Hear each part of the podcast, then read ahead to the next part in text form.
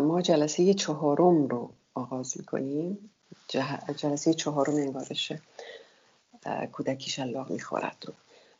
توی صفحه هشت هستیم.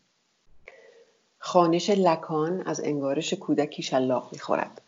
خانش لکان از این انگارش را به طور پراکنده در درس گفتارهای گوناگون او میابیم او, او بیشتر از ساختار دستوری انگارش و ساختار زیرنهاد که در انگارش پدیدار می شود و همچنین از جایگاه نره و پرانمایه در انگارش سخن گفته است.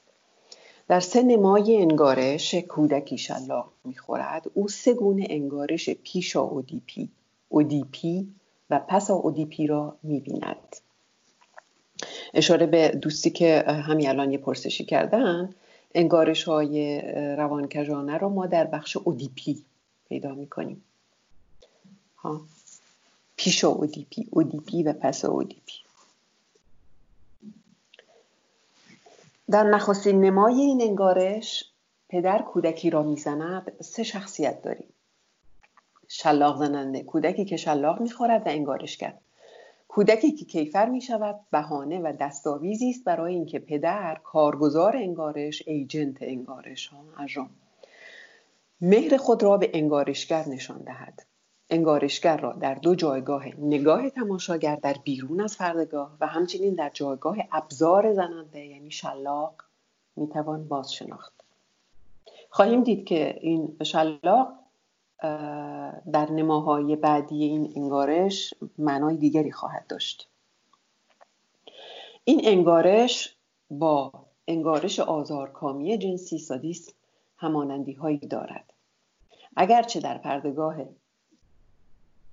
در پردگاه سه شخصیت داریم با مثلث اودیپی روبرو نیستیم. مادری در میان نیست. مثلث در برگیرنده پدر خواهر یا برادر و انگارشگر یعنی ما من داریم و دیگر من داریم پدرم هست.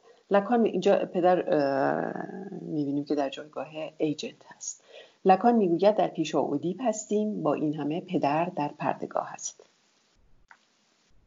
خب نمای نخستین نمای نگارش رو ما نمی‌خوام دیگه برگردم چون وقت زیاد می‌گیره قبلا دیده بودیم که سه تا, سه تا در واقع خانش فروید فروید سه قسمت سه تا خانش میده از این انگارش. سه تا خانش دستوری سه تا جمله دستوری ازش بیرون می‌کشه دیگه ها. پدر کودکی را که من از او بیزارم می‌زند پدر مرا می‌زند کودکی کودک می‌خورد ها. سه تا نمای این انگارش است. در اینجا لکان نمودار ال را به کار می‌گیرد. خب ای وای من من می‌خواستم که اینو چاپش کنم بگیرم اینجا دیده بشه. آیا همتون دارین دیگه اینه اینو جلوی چشمتون دارین دیگه ها؟ این شمای L رو نمای نمودار L رو. بله بله. خیلی خوب. S که Es میدیم که به آلمانی همون چیز دیگه همون آن یا نهادی هستش که فروید به کار می‌بره. و S حرف اول سوژه هم هست به زبان فرانسه. S که S که Es همان نهاد در زبان فروید تلفظ می شود نشانگر زیر نهاد است که در تارهای زبان گرفتار است و خود نمی‌داند حرف A از این بعد من الف خواهم گفت. حرف A این A رو دقت داشته باشین هنوز توی این نمودار L که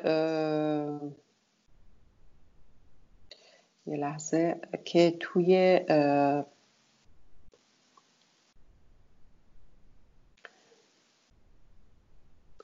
چهار. نمودار ال را می‌توان در نوشت های زیر یافت. خب اگر دقت کنیم از 54954 هست تا 57 ها. یعنی نمودار ال جزو نمودارهای اولیه. توی لکان هست توی توی دومین درس گفتار لکان هست که خب باز نوشتارش رو می‌تونیم توی نوشتارها پیدا کنیم. خب اینجا A اون A که بعدها خواهیم دید به عنوان بر نهاد برانگیزنده یا آرزومندی نیست. خب این A یک داستانی داره برای خودش. اینجا ما با اولین ورژن های اولین نسخه های ای سر کار داریم. حرف ای نخستین حرف اوت خام به معنی که دیگری است دیگری کوچک. دیگری که من برنهادهای خود را در او می جوید همان دگرمن پس ای نخستین حرف دگرمن هستش. حرف این ببخشید این ای پریم هست. حرف ای در پیوندی آینه با ای پریم یعنی دگرمن برای نامیدن من به کار می رود زیرنهاد همواره خود را چون من در میابد چون بر نهادی همسان با دگرمن خوب خوب دقت بکنید. این من که همون ایگوست فقط یک برنهاد هست. زیرنهاد منش رو ایگو رو چون یک برنهاد بر میابد در میابد و این من تو یک رابطه آینه با دیگر من هست. خب. این رو ما خواهیم دید. بسیار مهمه این ایگو حالا من اینجا یک پیش اشاره بهش می‌کنم. از راه خانش نادرست بروس فینک سوژه دوپاره رو توی زبان فارسی میگن یک طرفش ناخداگاه یک طرفش ایگوست که اینطور نیست. ایگو برای لکان من برای لکان برنهاد هست. برنهاد زیرنهاد خودش یک برنهاد رانه, رانه تابیده است رانه, تا... رانه ایست. خب؟ یعنی زیرنهاد منش رو درست مثل یک برنهاد pulsionnel برنهاد رانه این باش رفتار می‌کنه. A حرف نخست autre به معنای مهادیگری است. ای بزرگ. دیگری دیگر همان گنجینه پرانمایه ها جایی که زیرنهاد پاسخ به چرایی هستی خود را در آن میجوید. محور من دگر من ای ای پریم خط پندار است. خب اگر شما به این تصویر دوم نمودار دوم نگاه بکنید پیوند من با منهای دیگر پیوندی پنداری است. یعنی این من a با a prime یعنی من با دگر من وسطشون نوشته به فرانسوی نوشته relation imaginaire یعنی imaginary relation پیوند پنداری. این دوتا با هم اگر دقت بکنید یک پیکانی هست که از S از زیر نهاد میاد به سوی دگر من و از اونجا میاد به سوی من.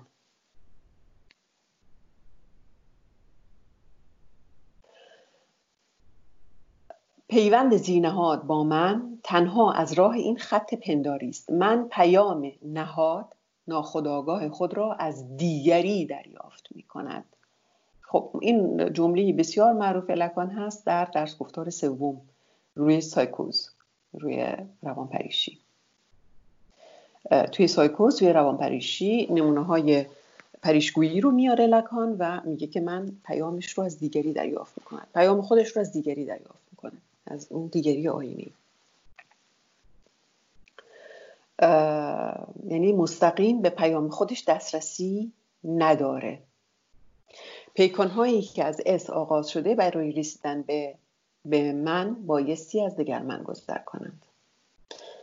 آیا تا اینجا خب اینم می‌خونم. آیا تا اینجا پرسشی هست؟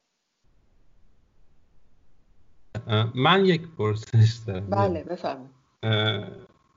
اولا تو پیشا اودیپ ما داریم میگیم پدر تو انگاره اول تو همون تو پیشا اودیپ پدر به مفهوم نمایه اینجا مطرحه دیگه تو پیشا اودیپ. یا چیه؟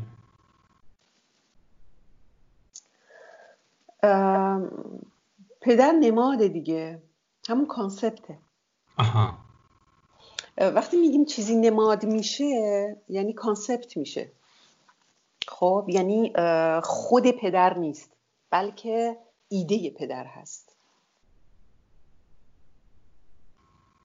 و هر کسی که جای در جای ایده پدری قرار می‌گیره در جایگاه پدری قرار می‌گیره. در نگاه اون کودک پدر یک کانسپته؟ نگاه اون کودک منظورتون چیه؟ نگاه پدر کسی را شلاق می‌زند که من از او بیزارم. خب؟ خب, خب. الان پدر برای این کودک چیه؟ ببینید این انگارش رو مثل رویا دید خب؟ شما اگه کسی بیاد توی رویاشو برای شما تعریف بکنه میگه پدر.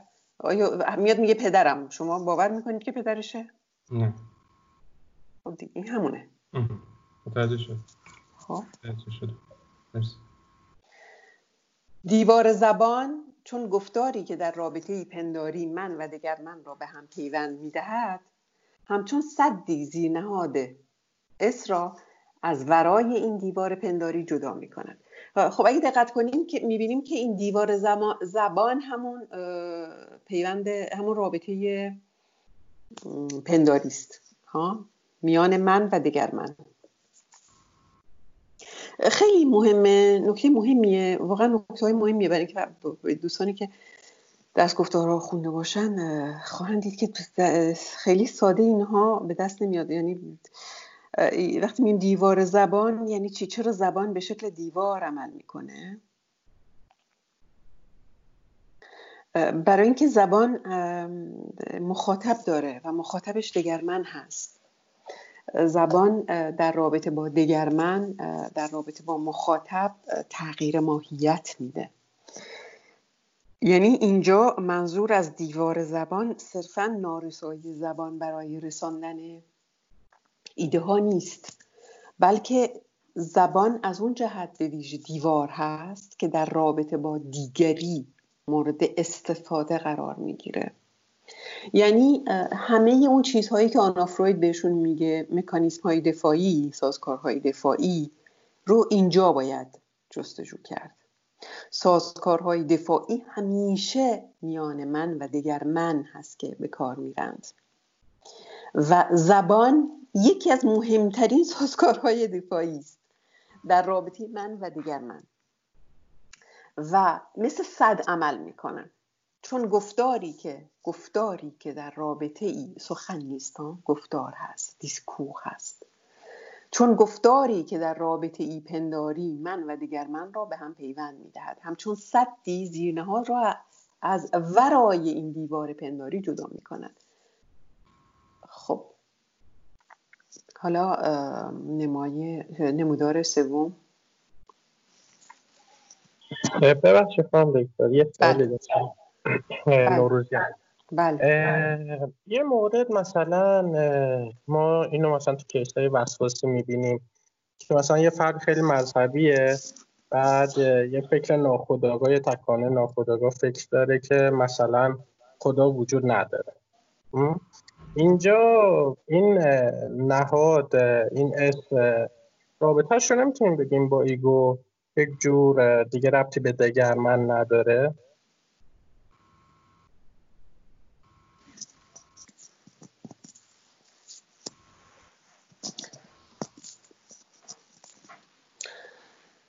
اصلا متوجه پرسشتون نمیشم. فکر کنم دو تا چیز کاملا متفاوته. تو ارتباطشون رو به هم نمی‌گیرم. برداشت من این بود که رابطه سوژه با ایگو از دو طریقه. من قبل از اینکه اینو ببینم این برداشت. یکی این که از طریق همون دگرمنه. یعنی اینکه ما از طریق دیگری وقتی مثلا یک چیزایی پیش می‌بینیم یک چیزهایی رو در مورد خودمون می‌فهمیم. گرایش همون چیزهایی که توی سوژهمون توی ناخودآگاهمون وجود داره غیره یکیش از طریق خود تکانه های مستقیم ناخودآگاه هست. مثلا همون توی case های وسواسی مثلا اینجایی که فکر می‌کنه که خیلی مذهبیه بعد فکر میاد توی ذهنش که مثلا خدا وجود نداره. اینجا برداشت من این بود که ناخداگاه مستقیم داره ارتباط برقرار می‌کنه با ایگو بدون وجود دگرمن الان اینجا این برام سوال شد که اگر همیشه رابطه سوژه با من از طریق دگرمنه این مورد چطور میشه تبیین کرد؟ بله. اگر دقت کنیم خب چرا رویاها اینقدر مهم هستند؟ برای اینکه این صد زبانی فلج میشه. و توی رابطه ترابردین انتقالی هم این صد زبانی فلج میشه. و سخن میاد بالا. اینکه خدا وجود ندارد تک... نمی‌دونم بهش میشه گفت تکانی یا نه ولی به هر حال سخن زیر نهاد هست سخنی هستش که مسلما هر جایی نمیگه به شمایی درمانگر داره میگه تو یک رابطه ترابودی مثلا توی لغزش های گفتاری حالا نه اینکه بله بله. بله به خاطر همینه که کسایی که وارد روانکاوی میشن این همه لغزش گفتاری دارن. لغزش های گفتاریشون زیاد میشه.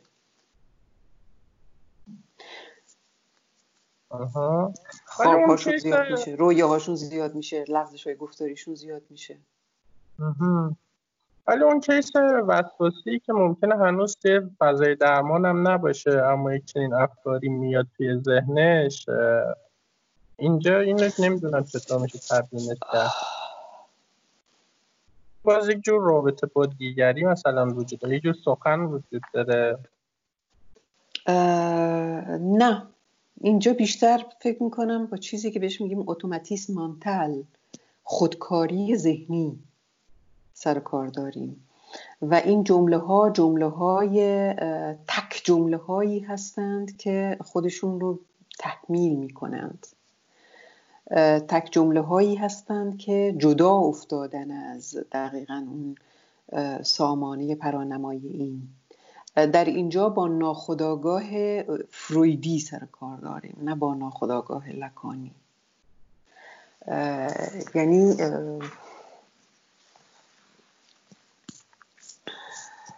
که البته می‌تونه نشانه ای از ناخداگاه باشه. این دیگه بستگی به کسی داره که میشنوه. خدا وجود ندارد وقتی یک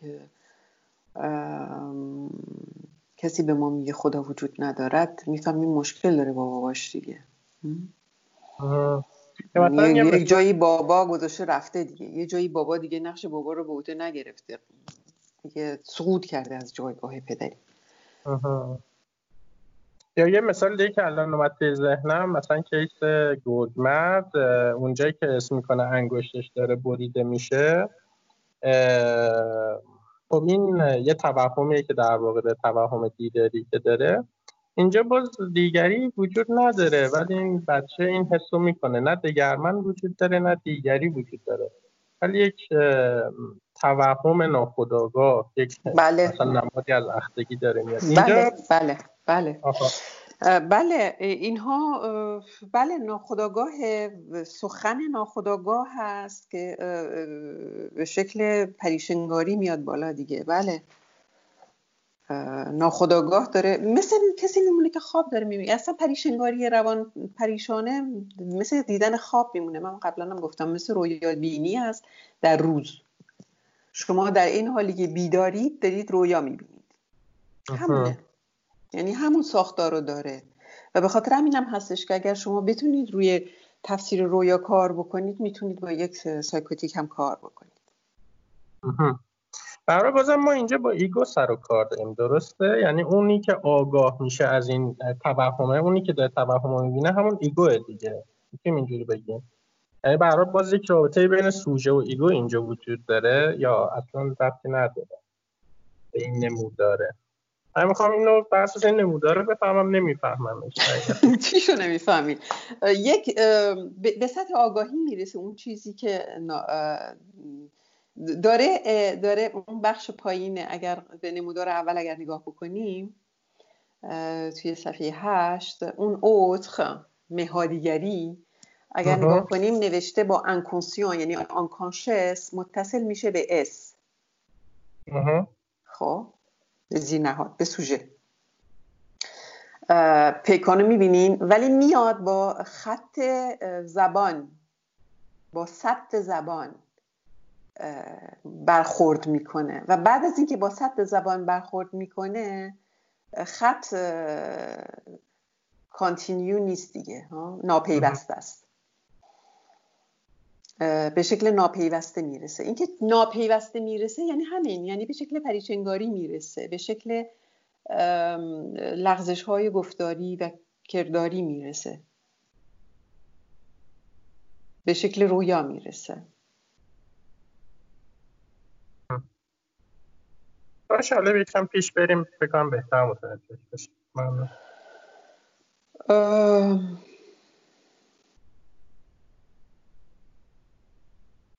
سعی می‌کنم بفهمم مشکل کجاست.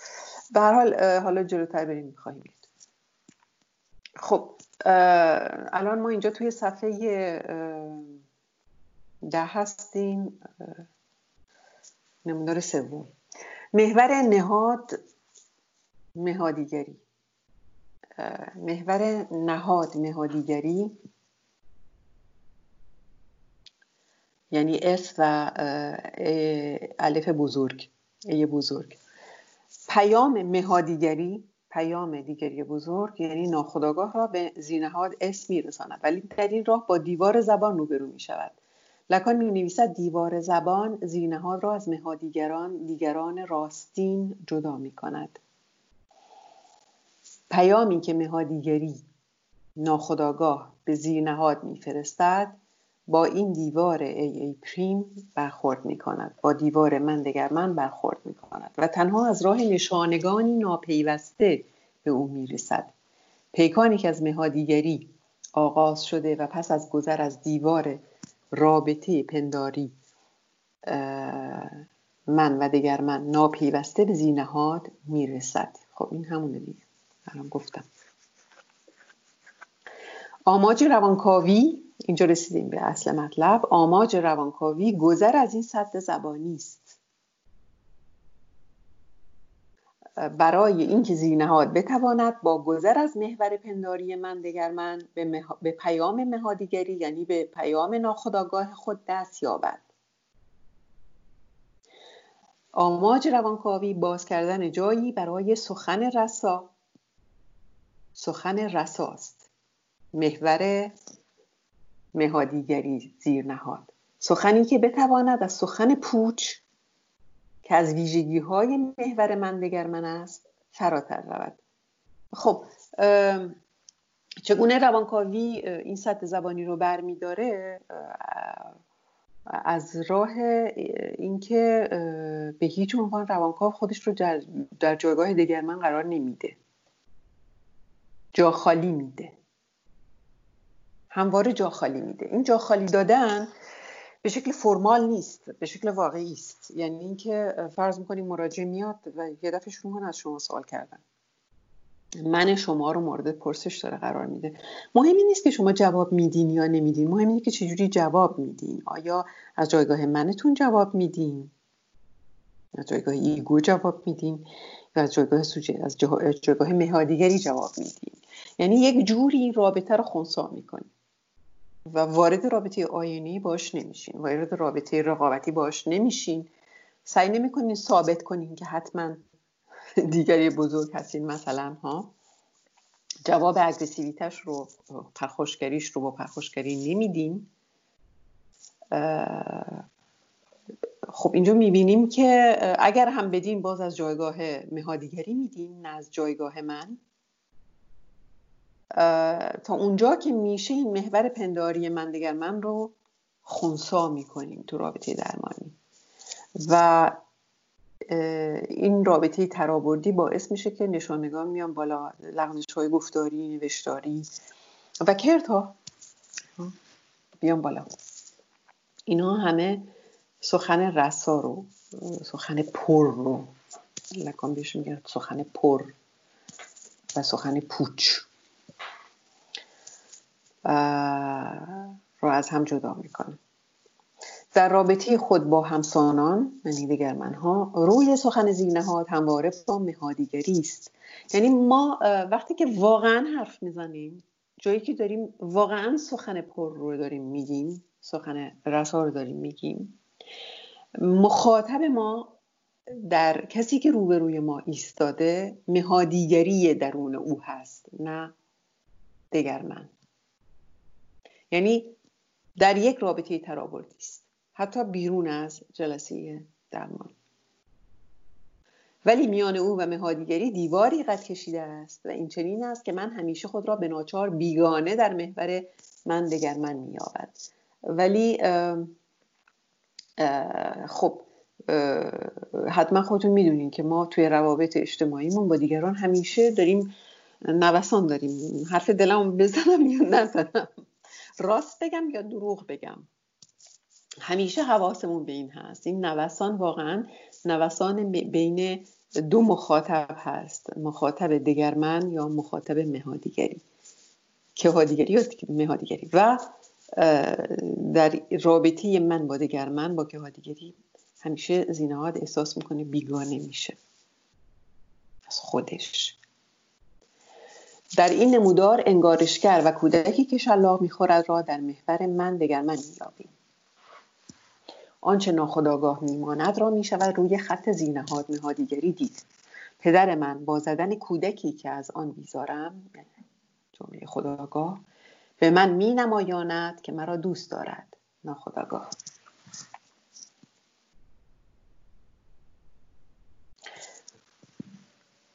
در اینجا با کودک دوران خودشیفتگی رو بروییم که با دگرمن آرمانی در پیوندی رقابتی است. دگرمنی که مورد مهر بزرگتر است و بیزاری کودک را برمیانگیزد. ولی همزمان از راه زبان بزرگتر و آرزوهای او به نشانه های آرمان من نیز دسترسی دارد. خب تا اینجا اگر حرفی نیست بریم سراغ نمای دوم.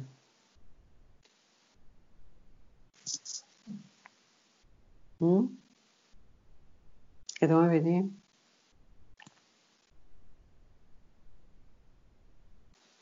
نمای دوم انگارش پدر مرا بله یه سوال دارم توی این شمای L اونجایی که محور a prime relation imaginaire اینو میگید شما سد زبانم اینجاست خب به عنوان سد زبان. این یعنی خود لکان اینو این دوتا یعنی چی؟ یعنی خود لکان سد زبان imaginaire رو یکسان میگن اینجوری می‌دید یعنی؟ گفتم سد زبان رو می‌تونیم به دو معنا بگیریم. یکی به این معنا که اون چیزی که توی تلویزیون میگه ها ما نمی‌تونیم به تمامی حرف بزنیم. برای که زبان نمی‌تونه ما رو به تمامی نمی‌تونه به تمامی بیان بکنه. صد زبان رو می‌تونیم به این معنا بگیریم یا به این معنا که در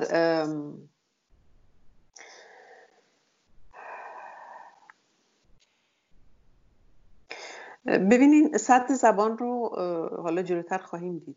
میشه در تفاوتی که میان سوژت لنوسه و لنوسیاسیون مطرح می‌کنه ها؟ اونجا هم دید. یعنی صد زبان رو میشه در فراموشه رویاها دید. یعنی اون چیزی که فروید بهش میگه سانسور و لکان میگه اگر ما خواب یادمون نمیاد بخشی از خواب ها یادمون نمیاد برای اینکه از صد زبان گذر نمی‌کنه. خب. برای اینکه وقتی که ما در بیداری حرف می‌زنیم داریم با یک زبان دستوری حرف می‌زنیم. یعنی با دیسکور گفتار به معنای زبان شناسیش داریم سخن میگیم. و خود گفتار به معنای زبان شناسی به این معنا هست که ما ایده ها رو میریزیم تو تو ظرف زبان. و وقتی که ایده ها رو میریزیم تو ظرف زبان همه چیز نمی‌تونه توی ظرف زبان بگنجه. و به خاطر اینکه نوع زبان یعنی دستور پردازش زبانی زبان اینجا به من ساختاریش دارم به کار مرم بین گیومه که در خواب داریم با دستور زبانی که در بیداری داریم چون این دوتا با هم متفاوته از یکی که می‌خواد بیاد بره رد بشه تو یکی دیگه این وسط یک صدی وجود داره و رد نمیشه. لکان سانسور فرویدی رو اینطوری تعریف می‌کنه ها اینجوری معناش می‌کنه. میگه ما فراموش می‌کنیم. اخیرا یک دانشمندا گفته بودن که وقتی ما از در می‌خوایم بریم مثلا از یه اتاق می‌خوایم بریم توی اتاق دیگه مثلا رفتیم دنبال یه چیزی بگردیم توی اتاق دیگه. همین که همین که از آستانه در گذر می‌کنیم یادمون میره که دنبال چی اومده بودیم. یعنی ذهنمون اون دو تا جایگاه با هم چون متفاوت هستن ذهنمون یه دفعه قاطی چیز می‌کنه می‌بره در واقع. دقیقا یک همچه حالتیه. ما بیدار میشیم دیگه نمی‌تونیم زبان خواب رو نمی‌تونیم. به خاطر اینه که خوابهایی هم که تعریف می‌کنیم همواره همه خواب ها خوب کامل به یادمون نمیاد. بعضیش کاملا فراموش می‌کنیم. حالا دلایل دیگری هم برای فراموش کردن خواب وجود داره ولی یکی از دلایل مهمش این هست که فروید فکر می‌کرد که سانسور هست. خب صد زبانی رو می‌تونیم به این معنا هم بگیریم. حالا نکته اینجا هستش که نکته ظریف اینجا هست. این برداشت منه ها. من الان نمی‌تونم بگم که آیا لکان واقعا توی گفتارها و نوشته هاش همچی چیزی رو گفته. وقتی که ما می‌خوایم با دیگری حرف می‌زنیم ما همیشه داریم با زبان دستوری با دیسکور زبانشناسی داریم باش حرف می‌زنیم. و خود اینجا خود به خود ما توی صد زبان هستیم ها. علاوه بر این تمام اون سازوکارهای دفاعی که همیشه همواره در رابطه با من منظر روانی ما دپلویه می‌کنیم به کار می‌گیریم رو اون هم میاد افزوده میشه به کار در به کارگیری نوع زبان. اینکه ما زبان رو چگونه به کار می‌گیریم.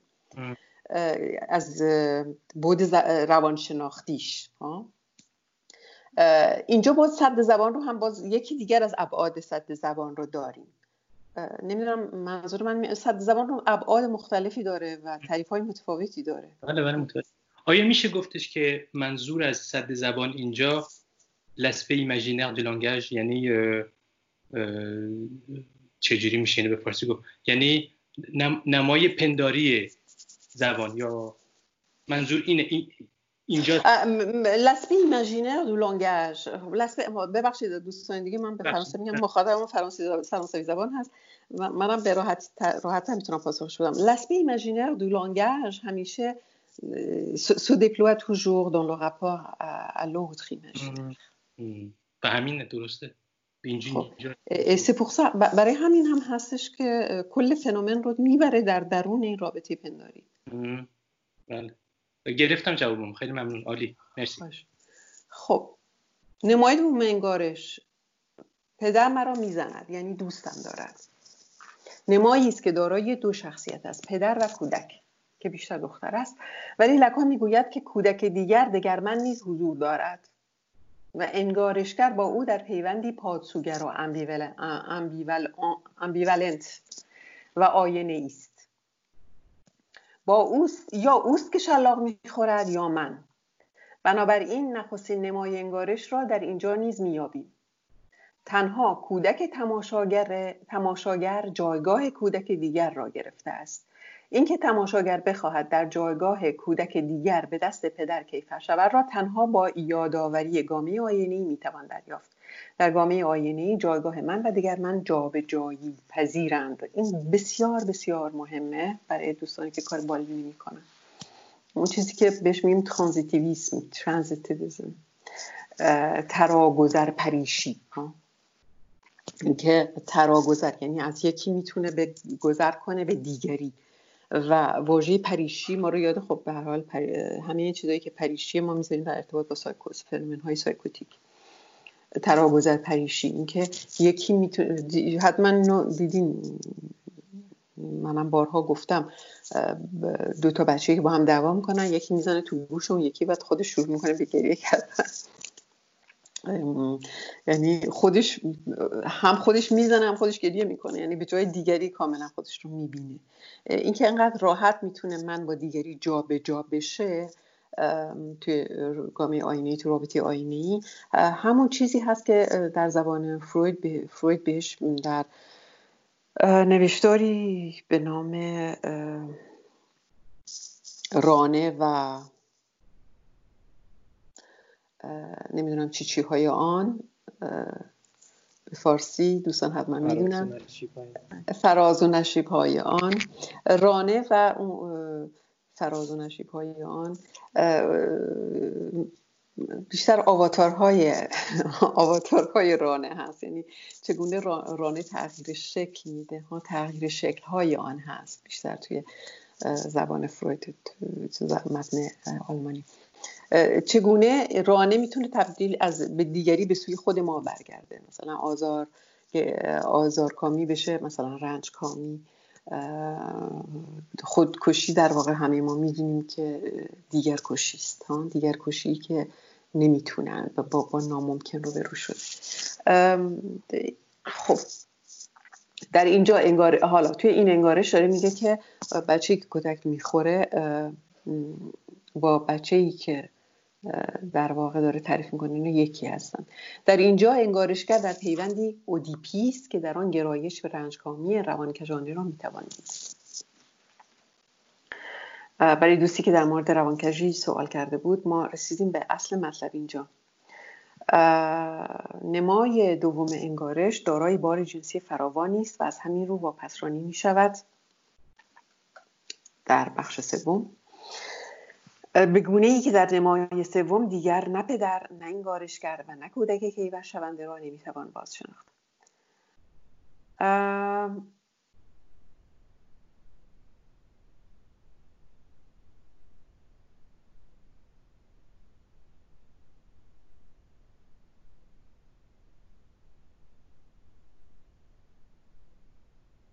خب ما اینجا بحث مهمی رو داریم روی روانکشی که درکش بی نهایت دشواره. بی نهایت دشواره. حالا خواهیم دید. کسایی که رو روانکشی کار کردن می‌دونن که بدون لکان واقعا نمیشه روانکشی رو فهمید. شما می‌تونید صد کتاب در مورد روانکشی بخونین همشون در سطح توصیفین باقی میمونن. خانش ساختاری از روانکشی بسیار بسیار دشوار هست. و همه ما توی کار بالینی واقعا با این دشواری با این گره روبرو هستیم. حالا جلوتر می‌رسیم بهش از دیدگاه لکان نخواستین بر نهادهای خوب و بد خوشایند و ناخوشایند ارزشی نمادین یافته و از همین رو می‌توانند جایگزین یکدیگر شوند. می‌بینیم که فقط نماد هست که می‌تونه جایگزین نماد بشه. یعنی برای اینکه ما بتونیم یک چیزی رو با یک چیز دیگه جایگزین کنیم باید ازش یک فرایافت از یک ازش یک concept بسازیم. و ارزش نمادین سمبولیک برای ما بگیره وگرنه نمی‌تونن جایگزین هم دیگه بشن. بدین گونه اسپرم می‌تواند جایگزین شیر شود و آلت یا مردم جایگزین پستان. مادر نخستین بر نهادی است که نمادین شده و بود و نبودش با می پیوند می‌خورد. پیگر پدری از نمایه ها پرانمایه می سازد سخن را آرشمند می کند و به قانون روامندی می بخشد پیگر پدری رو قبلا دیدیم. چیست؟ نمایه رو به خاطر پرانمایه من معادل سین گرفتمش. سین و سینیفیون. signe و signifier. signe انگاره تصویر چیزها هست. تصویر نمادین چیزها هست. تصویری هستش که نمادین هست و پرانمایه تنها با نمایه هست که بعد از برش اودیپی دارای آرش میشه دارای meaning میشه. و به اصطلاح خط قانون روش می‌خوره. آرش رو من برای meaning گرفتم برای sens در زبان فرانسوی. sense هم انگلیسیش میشه meaning و sense در انگلیسی. برای جدا کردنش از signification signification رو همون معنا نگه داشتم. signification تعریف یک واژه هست که شما در واژه نامه ها پیدا می‌کنید. آرش اون معنای subjective هست که یک چیزی برای یک فرد خاص داره. خب مثلا ما تو جلسه درمان میگیم مثلا طرف داره میگه که چه می‌دونم پرنده. پرنده signification ش رو معناش رو شما در دیکشنری تو واژه‌نامه می‌تونیم بریم پیدا بکنیم.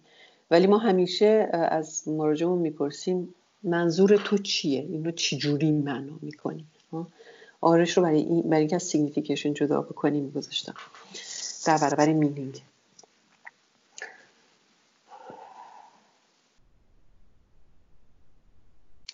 خب بنابراین سازمایه های انگارش را بایستی همچون پرانمایه هایی دید که در ساختاری دستوری چگونگی آرزومندی زیرنهاد را بیان می کنند. در این انگارش نیز شلاق ارزشی نمادین دارد.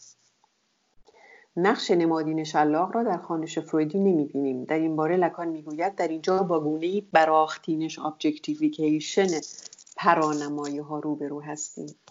یعنی پرانمایه خودش رو به شکل یک تصویر شلاق نشون میده.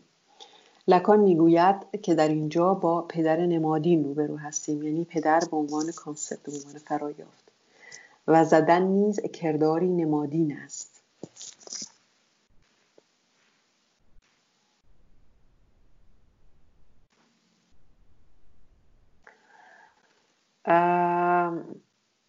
چیزی در این پردگاه کودک را خط می‌زند که می‌تواند شلاق باشد یا چوب یا دست. لکان بر این باور است که در این انگارش چهره پدرگونه توانمند نام پدر را پرا می نماید همینجا بگم که این نام پدر که انقدر به نظر معماگونه میاد زبان لکان چیزی جز پدر چون نام نیست پدر چون نام یعنی کانسپت پدر یعنی فرایافت پدر. یعنی پدر چون فرایافت یعنی پدر چون نماد. برای اینکه نماد هست که پرایافت با, فرایافت یک معنی داره هم معناست و شلاق نره را. انگارشگر در جایگاه برنهادی است که خط می‌خورد و خود خود خط خوردگی شرط آرزومندی زیرنهاد است.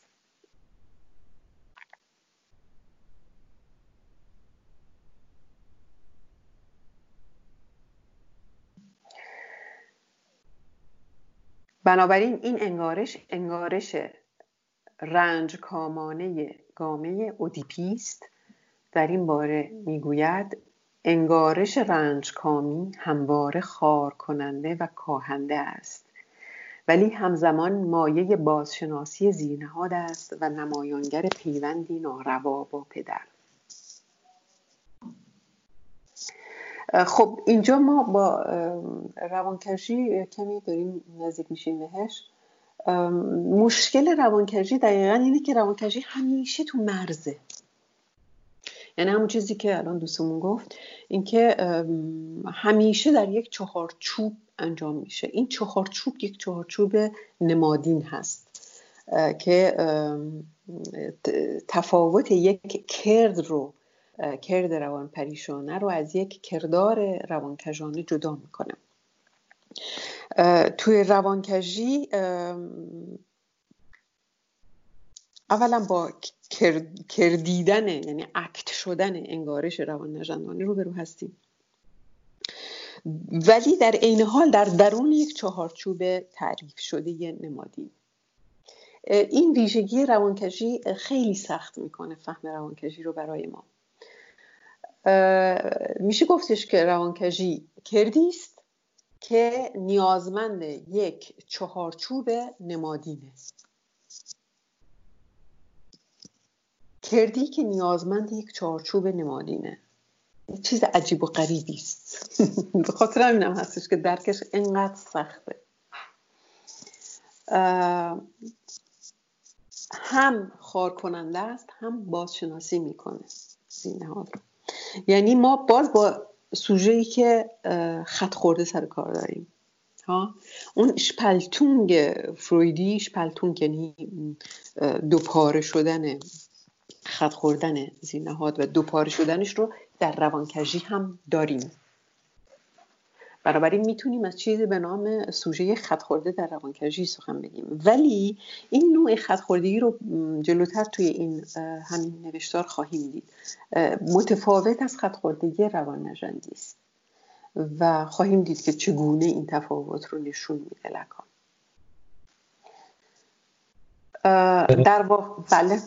میبخشید بله. میشه اینجوری گفت که پس روانکج روان پریشیه که برای جلوگیری از انحطاط و از همگسیختگی به یک سری نمادهای صلب لایتغیر نیاز داره همون چیزی که ما می‌گفتیم پویایی و دینامیک استاره رو ندارن دیگه بله یعنی آره. نمیشه گفت روان پریشی است که اینطوره میشه گفت برای نیفتادن در روان آره، پریشی آره. نیازمند آره. یک چارچوب نمادین هست آره. یعنی اون مرزه دقیقا اینجوری شاید. دقیقا مرزه به این شکل خودش رو نشون میده. دقیقا. در واقع فراتر از حالا یکی دیگه از ویژگی های روان پریشی حالا که فرصتش شده در موردش بگیم چگونه میشه یک روان پریش پردون روان کج رو شناخت توی زبان معمولی؟ حالا خیلی هم واردش نشیم. خیلی هم نمی‌دونیم که واقعا چیه چی کار است. یه جمله ای داره فروید به فرانسوی میگیم جوسه کامم می‌دانم ولی. یک روانکش ها وقتی حرف می‌زنن میگن می‌دونم ولی. یعنی کاملا یعنی اون مرزی کار درمانی رو باهاشون رو به شما قشنگ نشون میدن. می‌دونم این کار درست نیست ولی ولی انجام میدم. بعدش هم خودم هم سرزنش می‌کنم و احساس گناه به اون معنای چیزش نیست کلپبیلیته نیست. احساس گناه نیست. احساس خودزنی یک جور خودزنی رنج کامانه است. یک جور تحقیر خوده که حتی پنهانش هم نمی‌کنه از دیگری اینجا می‌فهمید که با یک روانکش سر کار دارید. می‌دانم ولی. این ساختار روانکش یعنی این می‌دانم ولی. در واقع فراتر از نام پدر این نه پدری است که می‌زند نشان می‌زند. در اینجا یک تجربه بنیادین به پردگاه انگارش کشیده می شود تجربه نشان خوردگی آدمی زیرنهادینگی آدمی subjectivation با پرانمایه نام پدری.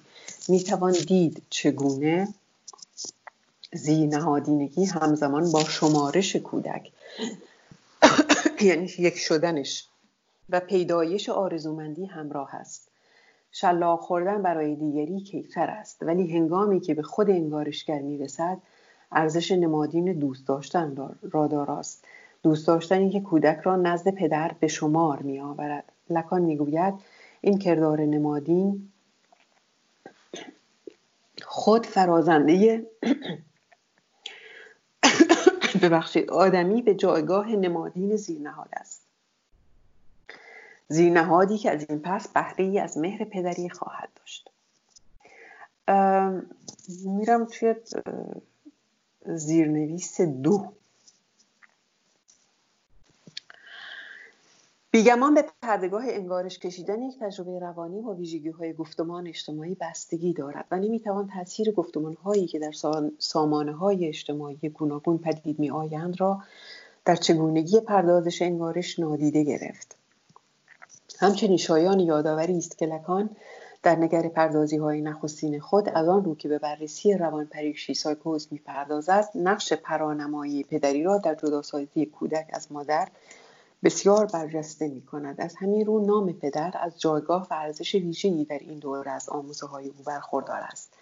و این گونه بد می آید که زبان و نامیدن از ویژگی های مردانه است و از دستاوردهای پدر نمادین که شماری آن را همسان با چهره خداوندگار در دین دانستند. ولی هرچه در آموزه های لکان پیش می رویم خانش او از نام پدر دگرگون می شود و نام پدر را از نام های پدر و نامیدن جدا می سازد برای نمونه در, در درس گفتارهای دانش روانکاو 1971-72 لکان نوواژه‌ای را به کار می‌برد که سویه فردی زبان را فرای ساختار جهان روایی آن آشکار می‌سازد. لالانگ که من خیشتن زبان ترجمهش کردم البته اصلا شباهتی به لالانگ نداره ولی نمی‌دونم فکر کردم که شاید بهترین برابر تو زبان فارسی برای حس کردن این واژه باشه. خیشتن زبان. انگیزه او روشن کردن پیوند آدمی با سازمایه های ناخودآگاه زبان مادری است. با پرانمایه هایی که تنها برای خود او و ناخودآگاه بار معنایی ویژه‌ای دارند و با تن او پیوستگی دارند. در آنکار باز هم یا در تن این واژه آنکاخ به زبان فرانسوی یعنی باز هم. ولی در این حال می‌تونیم اینو جداگانه هم بخونیم بگیم آنکار. آنکار یعنی در تن. یه جور بازی زبانی هم هست. درس گفتار 1971 73 در این زمینه می‌گوید می‌گوید زبان از خیشتن زبان ساخته شده. دریافت زبان پن... دریافت زبان پنداری بیش نیست. یعنی ما نمی‌تونیم کاملا دریافتش کنیم بفهمیمش در همین راستا در 1974 لکان نواژه دیگری را برای نامیدن هستی تن که به تاراج سخن می‌رود به کار می‌گیرد. بودگو پقلتخ اتر همون بیینگ هست که خب من به بود ترجمهش کردم. وجود نذاشتم برای اینکه وجود رو نمی‌دونم. میان هستا هستی و بود وجود به هر صدای اینها در واقع گفته میشه و برای اینکه ما بتونیم ستا رو از هم جدا کنیم من کلا گفتم هستا هستی و بود. بودگو که چیزی را به سخن می, به سخن می آورد که تنها از خیشتن زبان برمی آید یعنی بود. سپس در درس گفته های نشانگره لوسانتوم 1975 76 می‌گوید که خیشتن زبان از, از آفریده های زنان است. مردان بیشتر مشغول پرداختن به چیزهایی هستند که گرایش نرمدار آنها را به آن سوی میراند. پاسداشت ساختارهای قوانین ساختارها و قوانین آنچه خیشتن زبان را میآفریند مجموعه زنان است. خب خیلی جالب اینجا واژه مجموعه زنان رو به کار بردن که ما می‌دونیم که قبلا بود زنان مجموعه نمی‌سازند. بیگمان برجسته کردن نقش زنان که من فکر می‌کنم اینجا بهتره بگیم زنانگی. نه زنان برای اینکه این زن بخش سخن از بخش زنانگی است. هم در زن هم در مرد. در, پدید در پدیده نامیدن هستا به معنای کمرنگ کردن نقش سرنوشت پیگر پدری در دستیابی به زبان نیست. اینکه ما با بخش زنانمون سخن می آفرینیم چه در زن چه در مرد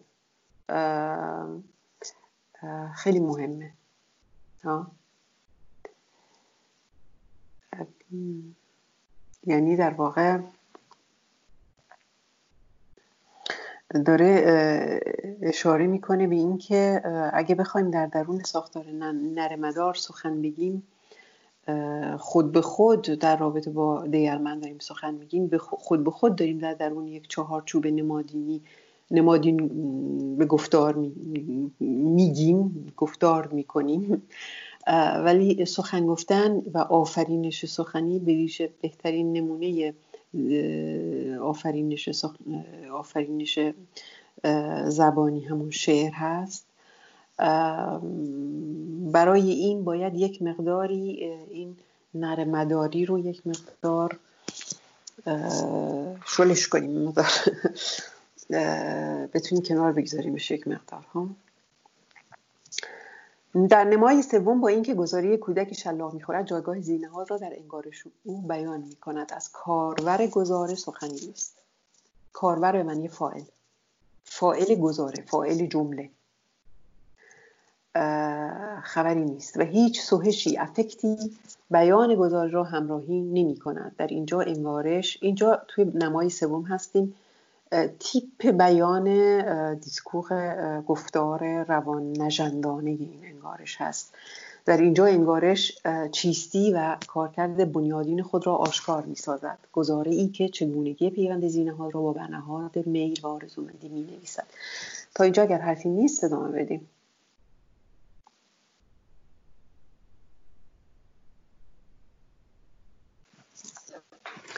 سلام. ببخشید. سلام می‌تونیم انگارش رو در واقع زیر مجموعه سخن در نظر بگیریم؟ آیا انگارش خودش نوعی سخنه؟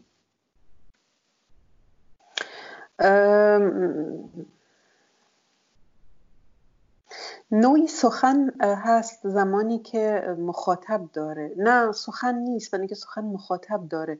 مگر اینکه خوابی باشه که مخاطب داشته باشه. یعنی مثلا مراجع میاد میگه من این خواب دیدم کی دیدی؟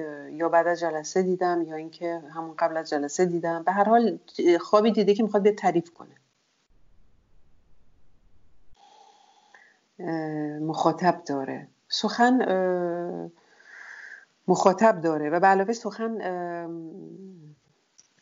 به هر حال انگارشی هست که ریخته شده توی واژه ها. درسته اینا همشون به هم ربط دارن ولی ما که نمی‌تونیم همه رو با هم قاطی کنیم. مجبور هستیم که جداشون کنیم. با واژه ها با نامگذاری از هم دیگه جداشون کنیم. ما هیچ وقت نمیگیم من دارم انگارشم به تو میگم. داریم من دارم با تو سخن میگم. وقتی شما واقعا دارین درد دل می‌کنین انگارشتون رو نمیگین ضرورتا. چیزهای دیگری هم باش میگین.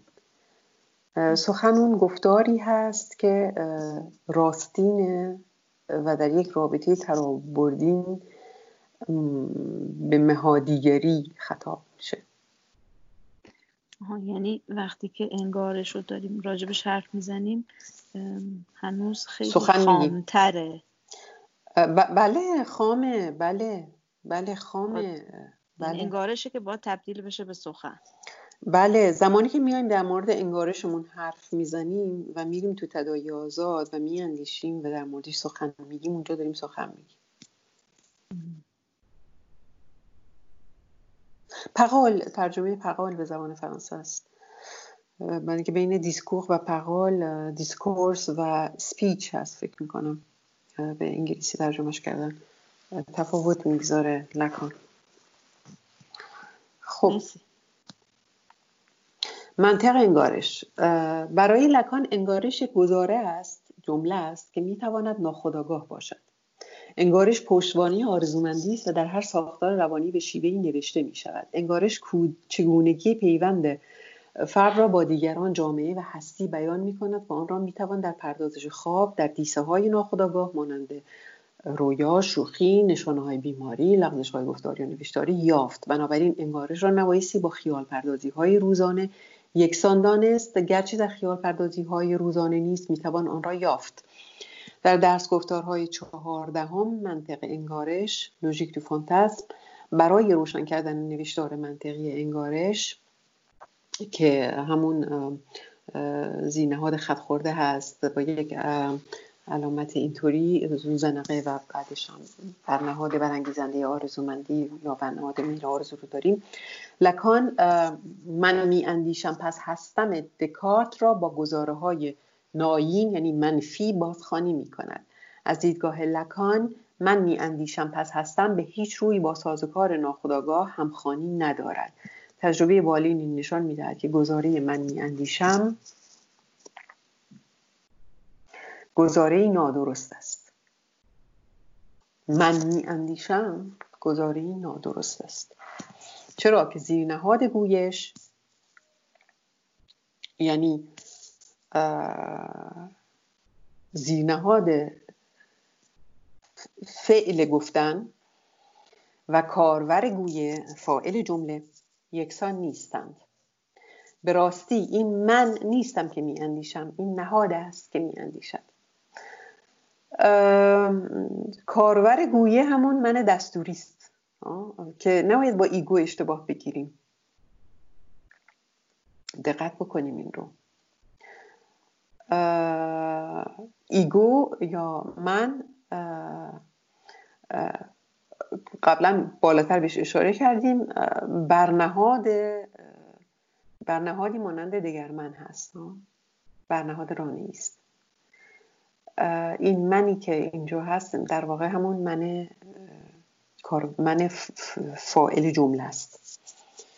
من دستوری است. با یاری گرفتن از نمودار ون لکان میگوشد نشان دهد که اندیشیدن و بودن ناسازگارند.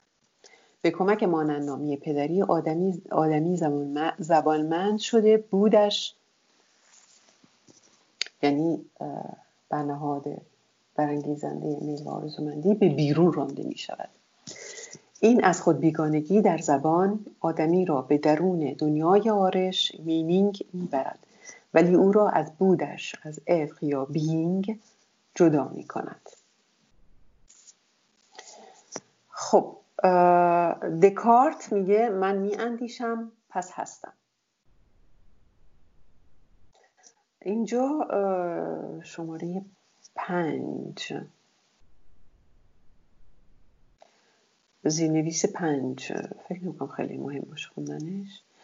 خب دکارت زینویس نه خیلی مهمه.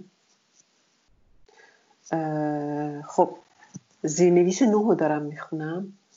برای یادآوری مانندامی پدری را اینگونه می‌توان نوشت. دقت کنید تو زیرنویس نه صفحه سیزده. اون یگان ویژگی همون چیزی هستش که unaire بهش میگه لکان فکر می‌کنم unitary trait به زبان بله؟ یونیتری تریت یونیت بله مرسی. unitary trait هست. که همون S S S یک هست. و اگر دقت بکنیم اونجا ما یک طبقه دو طبقه سه طبقه داریم. دو تا برش داریم و سه طبقه. برش اول که استو نامیده میشه همش با هم. برش اول برنهاد برانگیزنده آرزومندی رو می‌بره زیر نره پرانمایی نره فالوس. و خود این یک کمپلکسی هست که بهش میگیم واپس رانده نخستین. اون Vorstellungsrepräsentanz فرویده. واپس رانده آهی واپس رانده که اینو لکن بهش میگه S two و روی این باز یک وقتی که حرف می‌زنه این S two در واقع با یک S حرف می‌زنه. با یک تک ویژگی یگان ویژگی حرف می‌زنه. نکته ای که مطرح هست اینو قبلا جلسه پیش گفتم که این S در واقع زیرنهاد رو برای استو نمایندگی می‌کنه. جمله مشهور لکان هست. این استو هم در استویی هست که در مخاطب فرض می‌گیریم هم استویی هستش که در بیرون بخش بیرون خود روان فرد قرار داره. یعنی در واقع این استو همون مهادیگری است که داریم مخاطب قرارش میدیم. که در جایگاه برنهاد برانگیزنده آرزومندی است. ببخشید خانم زاده بله. اون نره نباید منفی باشه تو مخرج؟ تو نه چون نماده. توضیحاتی که اون جلسه دادین میگن نه نه نه نه برای مگه برش اول نیست. مگه برش اول نیست؟ نه برای اینکه در ساحت نمادین داریم حرف می‌زنیم. در واقع اون منهای نره هم همون هست. منتها ما اینجا داریم در ساحت نمادین حرف می‌زنیم. داریم در مورد نره چون نماد داریم سخن میگیم. یک نره چون پرانمایه نه نره چون برنهاد میل. خانم علیفزاده بله. این چیزی که الان توضیح دادین در رابطه با تعریف لکان از سوژه و میاندیشم آیا به خاطر این دوگانگی زبان هست که این رو به وجود میاره؟ دوپارگی زبان. دوپارگی زینهات دوپارگی روان. روان دوپارگی روان. پس در این صورت یعنی سوژه لکانی با عطر و بود, بود ناسازگار میشه؟ سوژه لکانی من فکر می‌کنم خیلی دکترا تز دکترا نوشتن روی مفهوم سوژه لکانی که خیلی پیچیده است واقعا این رو من فکر می‌کنم خیلی خیلی چکیده و خلاصش رو جلوتر توی این چیزی که اومده توی نموداری که توی صفحه 14 هست اینجا اووردم من خب؟ چون که اون چی که من می‌فهمم اینه که پس اونجایی که سکوت هستش بود اونجاست که سخن نیست فکر نیست و خب اونجا سکوت دیگه هستاست. و این با سوژگی خب همخانی نداره. یعنی سوژه‌ای که حالا لکانه لکان ازش نه ببینین سوژگی رو بسیاری چجوری تعریف کنین سوژه لکانی تنها و تنها یک فرد هست. خب به خاطر همینه که سخته در مورد این لامصب این پدیده حرف زدن. به خاطر همینه که دقت در واژه ها بی نهایت مهمه و خود منم حتی نمی‌تونم. یعنی با اینکه خیلی سعی می‌کنم دقت کنم تو انتخاب واژه ها باز باز شدنی نیست. مثلا الان گفتیم که دوپارگی سوژه. خب اینجا واژه سوژه رو به همون معنایی به کار نمی‌بریم که می‌خوام بگم واژه سوژه رو اگه شما توی نوشت های روانکاوی بخونید می‌بینید که خب یه واژه است ولی هزار یک معنا داره خب؟ بله. و واقعا گیج کننده است. خب پس بهتر بگیم دوپارگی روان به اینکه بگیم دوپارگی سوژه. من فکر کنم دقتمون بیشتر اگر اینجوری بگیم. سوژه در واقع برای لکان چیزی هست که تنها و تنها فرض میشه. در سکوت یا در سخن. آنجایی که سکوت و سخن مخاطب داره. اونجا می‌تونیم یک سوژه ای رو فرض کنیم. اون سوزانتان. خب؟ بله. سوژه لکانی تنها و تنها یک پرانموده است. سه سینیفیه پرانموده است. خب؟ من فکر می‌کنم این تنها معنای درست سوژه لکانی باشه. ولی اگر بخوایم که سوژه رو به معنای روانشناختیش از دیدگاه لکانی تعریف بکنیم من ارجاع میدم به این نموداری که ما توی صفحه چهارده داریم. بله مرسی. خب. یکی دیگه دوستان داشت حرف می‌زد گویا. من تو تکمیل این صحبت ها فقط کتابه که هر چقدر من گشتم توی این لکان یک تعریف از سوژه پیدا بکنم تو این ده ساله پیدا نکردم. تنها تعریف نزدیکترین تعریف میشه به گفته تعریف سینیفیانه الان میگه le signifiant représente le sujet pour un autre sujet qui ne le signifie pas. اینه یعنی ما تعریفی از سوژه واقعا نداریم. همونطوری که شما میگید فقط یک سینیفی است. ما باش سر کار داریم فقط سینیفیان. پران, پران نمای زندگی می‌کنه واسه یه یه سینیفیان دیگه. دقیقا. بله. به همین باید قانع بشیم متاسفانه. بله بله دقیقا. خب نری نمادین در پندار ناین می شود منفی می شود نشانی ناین منفی بر نبود بر نهاد راستین میوه آرزو در واقعیت دلالت می کند استو نره چون پرانمایه پرانمایی جداوند است.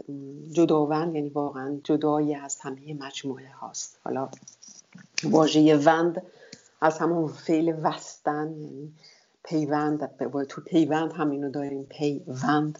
وندیدن جداوند یعنی چیزی که اصلا جدا از هر گونه وند پیوستگی به یک مجموعه است. حالا این رو ما می‌تونیم پایین تر ببینیم تو همین نموداری که گفتم توی صفحه 14 خب جداوند است. زیرا که از یک سو از راه اس یک به زنجیره پرانمایی ها می پیوندد و سوی دیگر به هستای ناخداگاه به بازنمایی های چیز پیوسته است. خط برخه یا خط تقسیم نیز خود پیگر پدری است. که روان را برش زده آن را دوپاره می کند زیرنهاد پرانموده این برش است. این تعریف زیرنهاده زیرنهاد سوژه پرانموده این برش است. و S ام S یک همواره زیرنهاد را برای S two پرا می نماید این ایده را می توان این گونه نیز نوشت ها. یک S یک داریم که یک سوژه خط خورده رو یک زیرنهاد خط خورده رو که همون پرانموده هست رو برای یک پرانمایی دوم پرا می نماید نمایندگی می‌کنه. نره با شماره صفر نامانند نیست. که نه در گردایی شماره های هایی مثبت است نه در گردایی شماره های ناین منفی. و زیرنهاد خط خورده مانند یکانی است یک نه یکان که امکان گذر از صفر به یک و از یک به دو و غیره را فراهم می آورد یعنی زیرنهاد اون یکی است که میان یک و دو عدد یک نیست بلکه اون یکانی است که میان یک و دو میان دو و سه شنیده میشه. پرا نموده میشه. وقتی شما میگین از یک میرین به دو یه یکی هست اونجا که دیده نمیشه زیر خطه. خب؟ زیر نهاد اون یکه که زیر خطه. میان یک و دو میان صفر و یکه.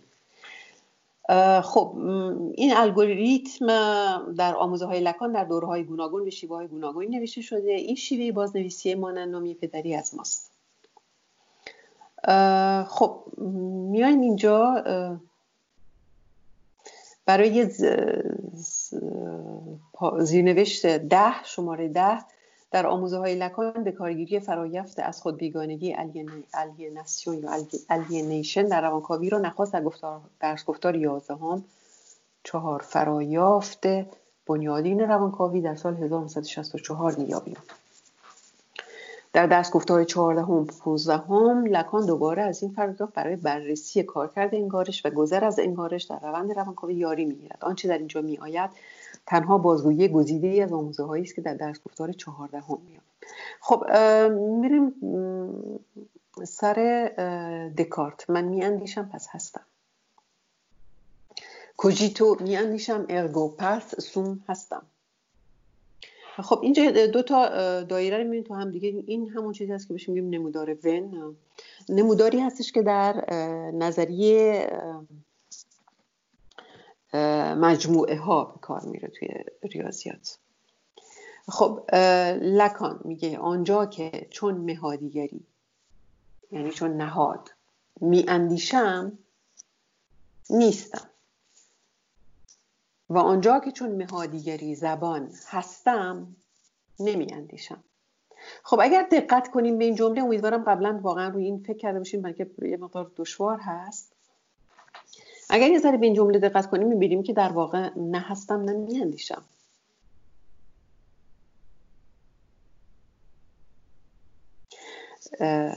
و هم هستم هم می اندیشم ولی فقط تو این تکه وسطی این دوتا دوتا دایره که رو هم میافتند.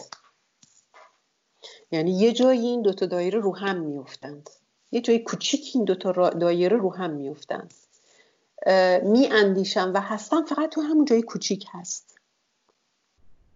وگرنه اویی که به واقع هست و اویی که به واقع می اندیشد به راستی می اندیشد زینهاد نیست مهادیگری است. یعنی به هر حال زینهاد یک جوری یک بخش بسیار بسیار کوچکی است که از بود و از اندیشه جدا یعنی بهشون وصل هست و در این حال جداست. اون قسمت وسط ما یک نره داریم نره پنداری داریم و یک برنهاد برانگیزنده آرزومندی داریم. زیرنهاد تنها چون ای هست ای برنهاد برانگیزنده آرزومندی هستا دارد. این رو بهش میگه برای دوستانی که فرانسوی زبان هستند مانک اتخ ما که کم از هستی بود کم از هستی بود. مانک اتخ و زیرنهاد تنها چون نره میاندیشد مانک اپانسه موقع که کم از اندیشه بود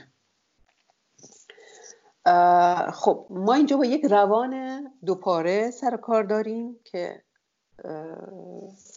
یک سوش مهادیگری می اندیشد یک سوش مهادیگری هست. یعنی به این معنا که یک سوش زینهاد نیست و یک سوش زینهاد نمی اندیشد و فقط این خط وسطی هست که این دوتا رو که رو هم میفته هستش که ما می‌تونیم یک برنهاد برانگیزنده آرزومندی بیابیم و یک نری نمادیم. این تنها خانشی است که ما می‌تونیم از یک زینهاد روانشناختی سایکولوژیکال با تکیه بر دستاوردهای نگرین لکان بگیم. تا اینجا اگر چیزی نیست ادامه بدیم. چنده. خب تا اینجا اگر چیزی نیست ادامه بدیم. خسته بله مرسی. صدای من رو داری؟ بله بله بله میاد. من یه سوال داشتم صفحه یازده. و پاراگراف های وسط یه جا گفتیم پیگر پدری از نمایه ها پرانمایه می‌سازد. من داشتم فکر می‌کردم حالا توی سمینار پنجم که داشت می‌گفت که حالا به نوعی بگیم اون فرایندی که طی میشه و به پرانمایی می‌رسه اول از مارک استفاده می‌کنه دوم از نمایه و سوم به پرانمایه. بعد پایینتر که رفتیم نشان می‌زند رو من همون مارک زدنی رو که لکان میگه پیدا کردم. ولی خب نه پدری رو من قبلا فکر می‌کردم که این نشان که می‌زند مارکی که دکان میگه برمیگرده به همون چیزی که در حالا گراف میل توی درس گفتار پنجم توی اون خط ساجشن رخ میده. ولی خب اینجا با نه پدری من ندونستم واقعا معناش چی میشه.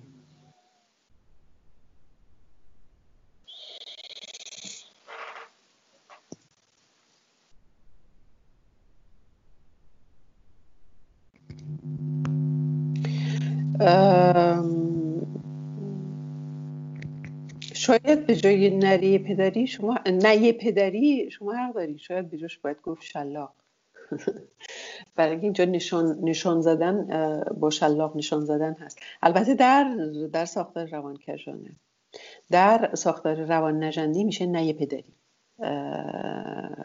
نه نه که او رو از همامیزه مادر فرزندی جدا می‌کنه. در روانکجی این نه پدری به شکل در واقع نه پدری نیست در واقع در واقع اجور آزارکامی است با آزار دادن نشان می‌زنه. خب اینکه چرا نشان می‌زنه و نه اینکه تبدیلش می‌کنه به پرانمایه به خاطر اینکه توی روانکجی هستیم. حالا این جلوتر جلوتر ما خواهیم دید که همین ساختار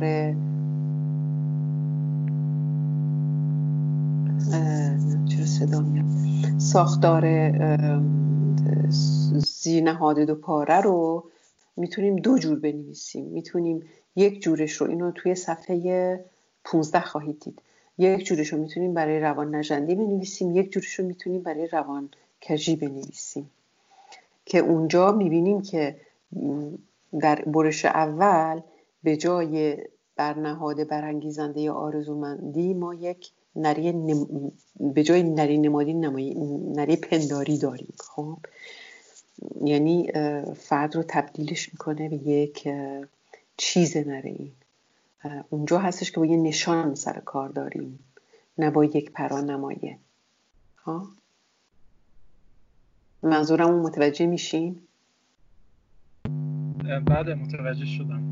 و ممنونم که اینقدر دقت به خرج دادید که هم نمایه هم رو بالا نوشتین و پایین هم مارک رو بیشتر توضیح دادید بله.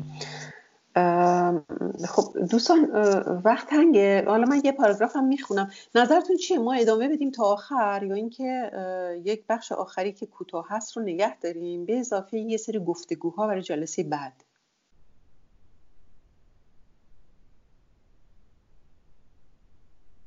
دوستان نظرشون چیه؟ بله موافقم نگر داریم یه جلسه دیگه ادامه بدیم؟ بله من هم موافقم جلسه بعد باشه. جلسه بعد باشه. اوکی.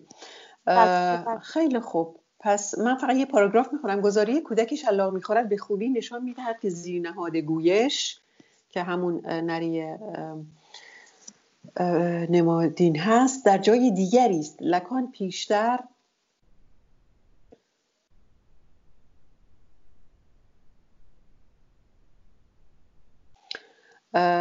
در درس گفتار یازدهم چهار فروگفت بنیادین روانکاوی در بازخانی فروید به بیسر بودن گزاره های برخواست از نهاد اشاره کرده بود و کودک شلاق می‌خورد. از یک سو گزاره دستوری داریم و سوی دیگر اندیشه زینه را در نهادیگری در نهاد در ناخداگاه ناخداگاه همواره خود را به گونه نامنتظر آشکار می کند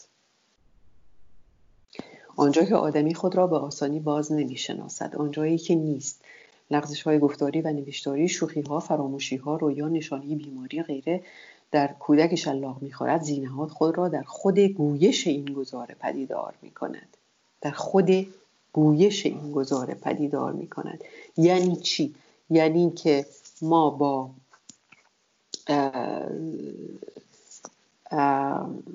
زینهاد گویش رو می‌تونیم در خود گفتن این کودک شلاق می‌خورد ببینیم. ولی من گزاره یعنی کارور یعنی فائل جمله رو نداریم. ها؟ خیلی خوب. پس تا جلسه بعد اگر چیزی دوستان حرفی ندارند خدافزی کنیم. خدا خدا نگهدار. خدا نگهدار. خدا نگهدار. خسته نباشید.